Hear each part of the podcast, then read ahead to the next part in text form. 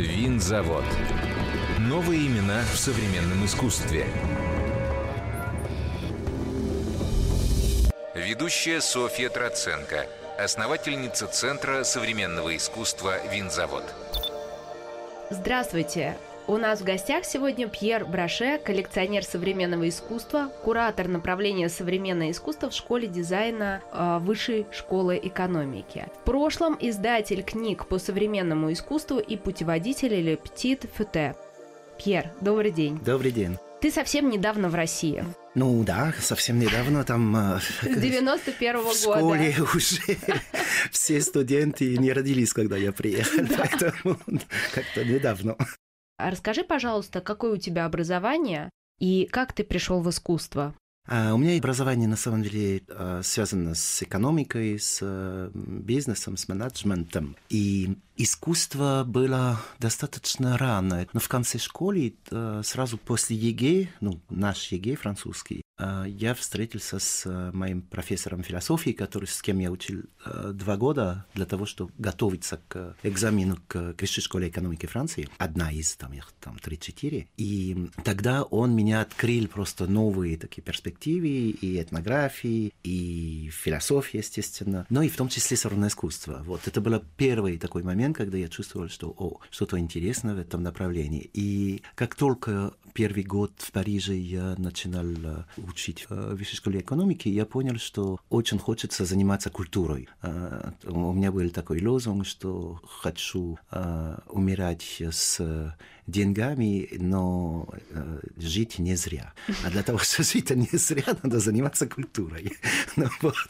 И вот сразу сделал разные стажировки в, в издательствах в первый год. Потом я был в Оксфорде второй год. Там у меня была практика тоже в издательстве, которое очень известно, Файден Пресс, который издает именно, ну, тогда были лучшие книги по искусству. А третий год я уже в Берлине, третий год учебы, и, и тогда у меня была возможность работать в фонд современного искусства прямо в центре Берлина, это тогда был Западный Берлин, где я познакомился с большинством влияющих художников этого периода. Тогда была такая выставка Zeitgeist в, в Берлине, где были представлены с одной стороны Бойс, с другой стороны Райнер Фейтинг, Саломе, вот все вот это новые дикие в, немецкие. А в Берлине тогда были практически все художники из группы «Флюксус». Я со всеми познакомился и начинал тусоваться практически каждый вечер с ними, выпить разные алкоголи. Но главное быть на их перформансе. И это было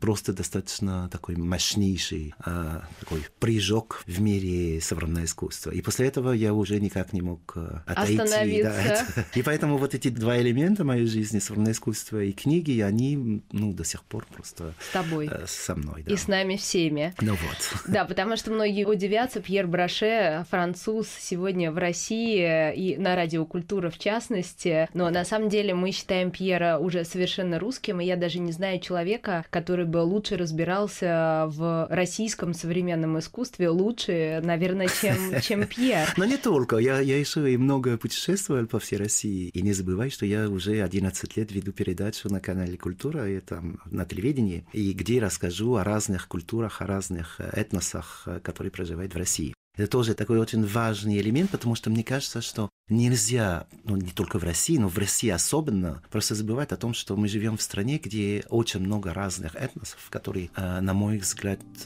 и очень сильно влияли на искусство и на культуру, но и которые до сих пор влияют. И вот эти элементы, они, мне кажется, очень, очень тоже важны.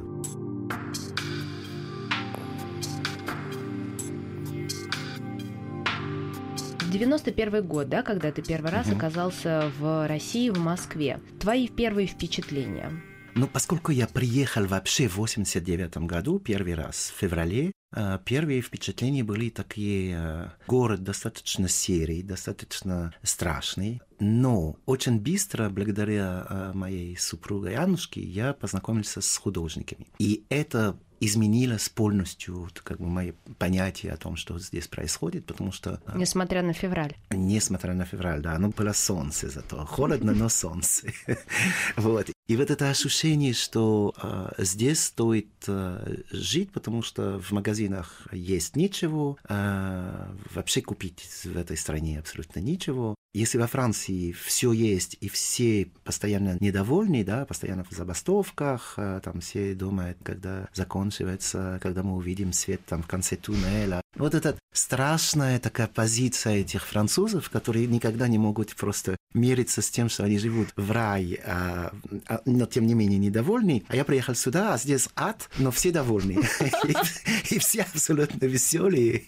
Я думаю, но где жить дальше? Ну вот если не в России. Похоже, и по сей день ничего не меняется, да. Прекрасная художница Анна Броше тогда еще не была твоей женой. Она еще не была моей женой, она стала моей женой в девяносто втором году. Она меня просто повлияло ли это, Пьер, на то, что ты принял решение оставаться в России? Ну да, конечно, конечно. Ну потому что она вообще такой проводник не только к художникам. Она тогда работала на Чистых прудах, где был самый крупный сквот, где работали практически все влиятельные художники. Там Костя Зачётов, группа чемпионов мира и так далее, и так далее. А дальше она все-таки очень любит путешествовать по России, очень любит культуру России. Она чувствует, что это ее семейная такая задача или функция историческая, что э, ее семья просто строила эту страну в том числе. И что именно культура этой страны, это все-таки в руках определенных людей, которые понимают вот этот вызов, что вот если у тебя есть какие-то деньги, и ты хочешь сделать эту страну лучше, и ты хочешь делать свою жизнь лучше, но просто занимайся культурой. Вот чем мы занимаемся с тобой уже много лет. Замечательно. Искусство всегда, с самого начала, как ты говоришь, с первых шагов присутствовало в твоей жизни, русское искусство. Как оно изменилось за эти тридцать лет? Она сильно изменилась. Она сильно изменилась в том, что я приехал уже в конце перестройки, и было здесь какое-то нереальное так, ощущение свободы. Вот, вот этот, этот период, восемьдесят девятый, девяностый, девяносто первый, просто э, я понял, что художники, которые не являются членами Союза художников, просто имеют какую-то э, нереальную энергию и делают абсолютно нереальные вещи, действительно. Там все, что произошло в восьмидесятых и в девяностых годах здесь, это была ну, такая абсолютно свежий взгляд на что такое свобода, но в том числе рефлексии на что было до нас, Советский Союз. И вот этот подготовки к свободной жизни для художников это было абсолютно ну, их драйв, да, это то, что их мотивировало очень сильно. И это будет длиться до, скорее всего, конца нулевых. Да? Вот двадцать лет будет такое абсолютно... Ожидание. Драйв. Не ожидание, драйв такой, драйв. Потому что появится уже в середине девяностых годов Дубосарский, Виноградов, очень много перформансов в середине девяностых годов тоже, там Кули, Космоловский и так далее, Гутов. И вот это все действительно создал такой почву для того, что нулевые были абсолютно нереально фантастические. Вдруг появились коллекционеры, и их не было до этого практически. Надо понять, что вот до девяностых годах есть там два-три коллекционеры, которые, ну, Талочкин, их всех знают, потому что их столько мало. И в основном это иностранцы, это дипломаты. До девяностых. Там, до девяностых. Угу. А, а в девяностых уже начинается вот этот а, достаточно негативная речь в, в Европе о том, что вот это, Россия это мафия, это гангстеры, это и так далее. И действительно много ушли. Вот, вот это ощущение. И иностранцы больше практически ничего не купили здесь. Апофеоз, конечно, это был восемьдесят восьмой год Сотбис, но это продолжалось еще до, это до конца. Это первый аукцион да. русского искусства. В, в восемьдесят восьмой да. год, да, в Москве. Да. Вот, и э, дальше появится тандем Дубосарский-Виноградов, появится много, ну, много-немного, но какая-то группа коллекционеров, и это все развивается в, в нулевых очень сильно. Все, все начинают понимать, что модно собирать сырное искусство, что это такой не только Инвестиции финансовые – это вообще инвестиции в жизни. Это, ну, в нулевых ну... не знаю, Пьер. Я, наверное, может быть, с тобой не соглашусь, хотя я тогда еще так активно не занималась искусством. Мне кажется, это все-таки к десятым ближе, активнее стало развиваться. Ну, нет, уже в, в две тысячи втором году вот «Арт Москва» становится такой очень мощной ярмаркой. Мы создаем тогда клуб коллекционеров, начинаем везде просто э, рекламировать вот эту концепцию, что заниматься современным искусством – это каким-то образом такой трамплин или пропуск для того, чтобы попасть в определенный круг людей в, в мире, которые тусуются по всему миру. Это те люди, которые приезжают интеллектуальных, на... образованных. Да, и, и бизнесмены в том числе, mm-hmm. потому что когда ты на открытии Венецианской биеннале, или когда ты на документе, или когда ты на Арбазель, ну, там тусуется определенный круг людей, которые считают себя э, ну, должность практически, или что, что у них есть должность поддерживать культуру сегодняшнего дня. И странным образом просто в, в России это появилось ну, в, в нулевых. Потом какой-то спад в, ну, после кризиса две тысячи девятого года. И снова начиналось, вот и сейчас мы видим, что э, вот этот второй или третий уже, я не знаю, поколение предпринимателей начинает э, осознать, что действительно история культуры – это история инвестиций в, в культуре разных предпринимателей. Ты перешел уже к невероятно важной теме коллекционирования. Я нас верну к вопросу о том, как изменилось само искусство за эти тридцать лет. Ты начала рассказывать, что стали появляться такие яркие дуэты, и немножко искусство трансформировалось, иллюстрировав это Виноградовым и Дубосарским, да, нулевые. А вот к сегодняшнему дню, какой бы ты сформулировал траекторию развития? Ну, видишь, значит, Дубосарского, Виноградова есть в Москве, Костя Зачётов, Мироненко, Пепперштейн отчасти, потому что он не бывает в Москве. В Питере у нас есть Владислав Мамишев-Монро, Тимур Новиков, Сергей Бугаев, Гурьянов, условно, да. И потом появится Дубосарский, Виноградов, вместе с ними развитие Гутова, вот это живопись, там Калима, очень много живописи. Уже вот эти перформансы, которые охарактеризуют искусство в девяносто второй, ну как раз когда, ну, разрушается Советского Союза, вот там три-четыре года вообще никто не покупает ничего, поэтому появятся вот эти перформансы.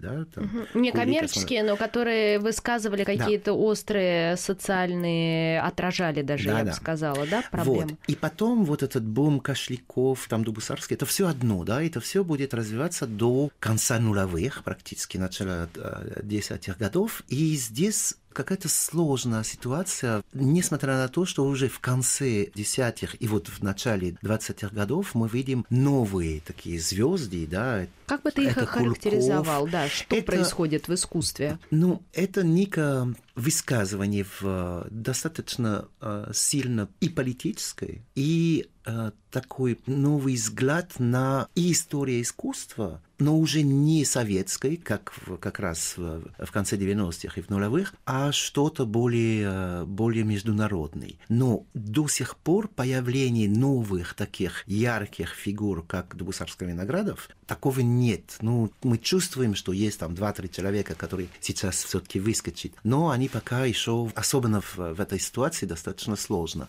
там понимать вообще, как можно сформулировать новые высказывания. И, тем не менее, ожидания большие.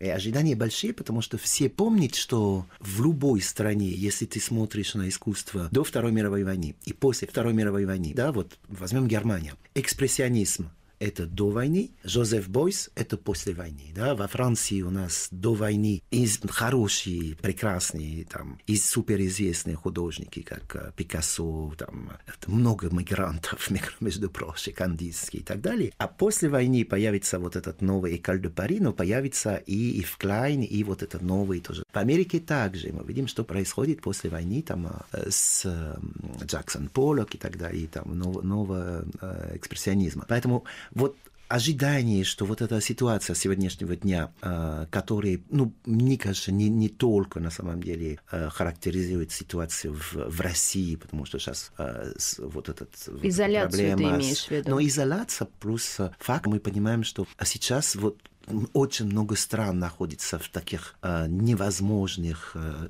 ситуациях, как Израиль, как Иран, и мы видим что очень много мигрантов и очень много мигрантов-художников, которые появятся в Париже, и которые появятся в других странах, и которые должны, будут или не будут, что-то создать новое. И плюс к этому, я думаю, что вот это ощущение, что мир с ума сошел, он реальный. И, и мне кажется, что вот здесь, зависимо от того, где ты находишься, э, можно сформулировать как раз или разработать новые речи вокруг э, каких-то вопросов мировые, да, в том числе, если есть этнос, нужна ли граница вокруг этого этноса? Там. Что значит э, закрыть страны, когда история человечества есть, это история миграции или кочевничества, да? Э, что вот просто мир это, это движение человека, просто вся история. Абсолютно. Э, да. Вот и поэтому вот все эти вопросы, мне кажется, они, они очень важны, да? Что такое там интеграции в другой культуре или наоборот, что такое, когда мигранты начинают изменить полностью культуру тех стран или регионы, куда они приезжают. Это очень важные вопросы. И в, и в России, как странным образом, вот это здесь как раз вот этот опыт изучение этнографии, я понимаю, что в России у тебя все есть. Э, я, я часто задаю вопрос, почему мы считаем э, ханты и манси финно-угорские э, племена, да? Но у них финно-угорский язык, потому что они пришли из региона, скажем, Казахстана, из, из южной регионы, поэтому у них есть азиатский, уже сейчас никто не об этом говорит, но а, азиатский тип, но они приняли культуру финно-угорских, которые жили в этом регионе. А наоборот, есть другие там примеры, где уничтожить культуру тех племен, которые жили. В России все это есть, все вот эти примеры. И это дико интересно, потому что это вообще примеры того, что может или будет происходить вообще по всему миру.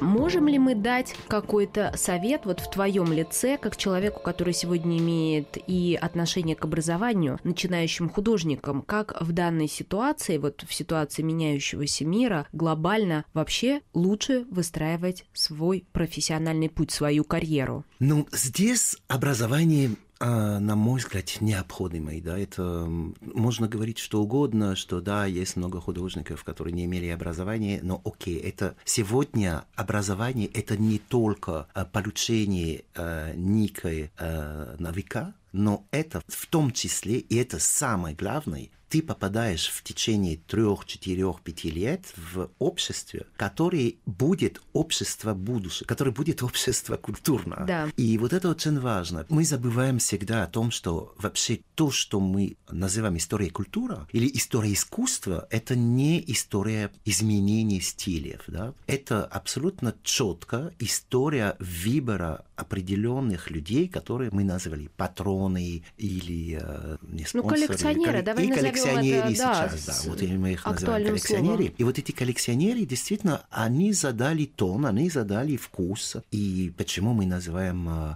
строгановский стиль или там норишкинский стиль? Ну, потому что эти люди создали как раз определенную культуру. Да, направление, да? В культуре. Да. Да. И в этой стране это очень видно, что не только Морозов и Шук, но и Третьяков, есть просто люди, которые Мамонтовы, которые без Мамонтова мы не можем понимать, что бы произошло с передвижниками. Это, это надо вот это осознать, да? Третьяков и э, Мамонтовы, они сделали то, что мы сегодня этих художников знаем. И это очень важно. Поэтому здесь э, надо абсолютно понимать, что часто мы говорим, да, государство там делает культуру, но на самом деле это не государство, это определенный короля или определенный царя, который делает культуру, или, или князья. А уже когда мы находимся в других системах, где уже нет королей, мы понимаем, что предприниматели, да, в Строгановы, опять же, Демидовы и так далее, они создали культуру этой страны, они создали новый стиль, они заказывали новые иконы. И надо понять, что когда там Юсупов, который первый владелец Архангельского, это человек, который купил для себя работы